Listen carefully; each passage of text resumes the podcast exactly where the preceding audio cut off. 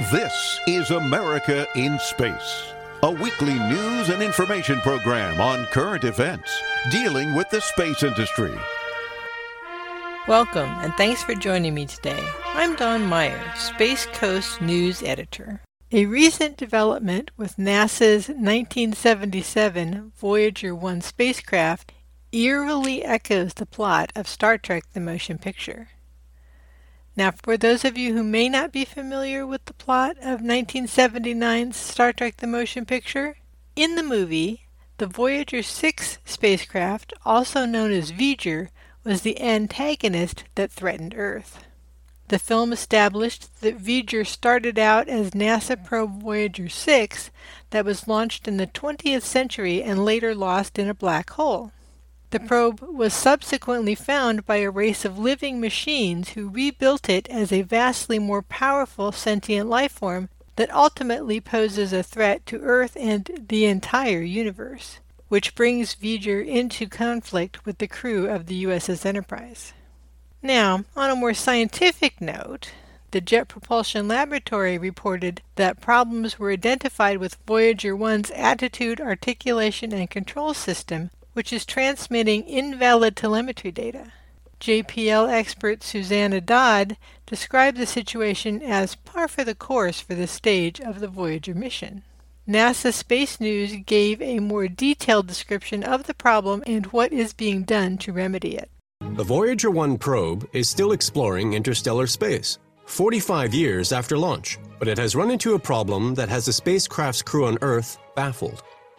The Voyager 1 mission launched in 1977. Then it entered what scientists call interstellar space in 2012 and has just kept going.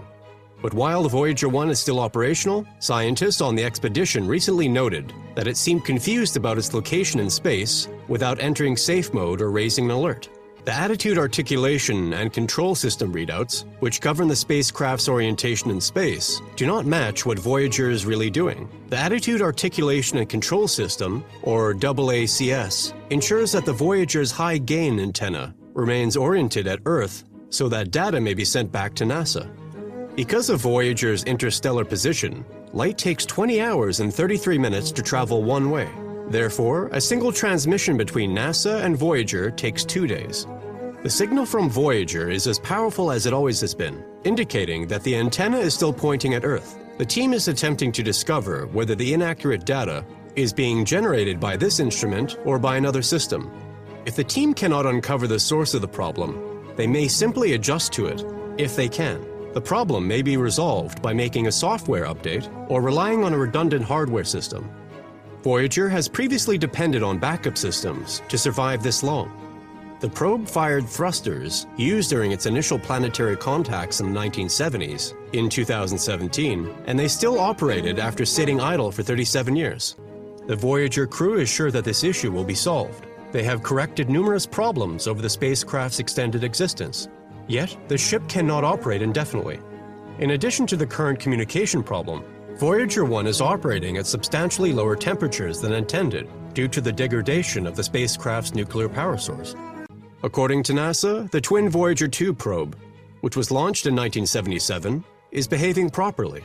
The power the twin spacecraft can generate is constantly decreasing, and mission team members have shut off several components to preserve power, moves they believe will keep the probes operational until at least 2025 and now it appears that they've managed to determine what happened.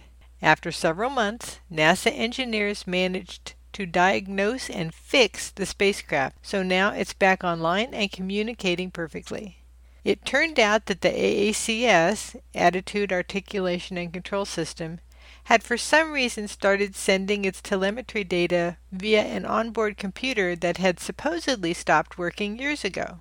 That computer corrupted the outgoing data, NASA engineers were able to switch the AACS back to using the correct computer to send its data home.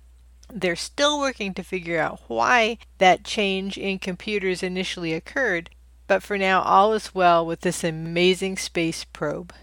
So, even though Voyager 1 may not have been taken over by aliens, it was behaving strangely and now it's still doing an amazing job exploring space after 45 years.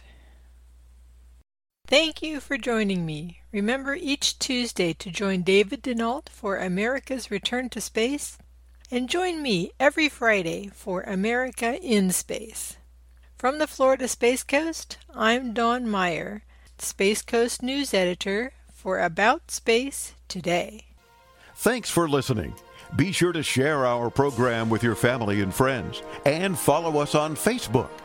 Join us each week for news and information on America in Space.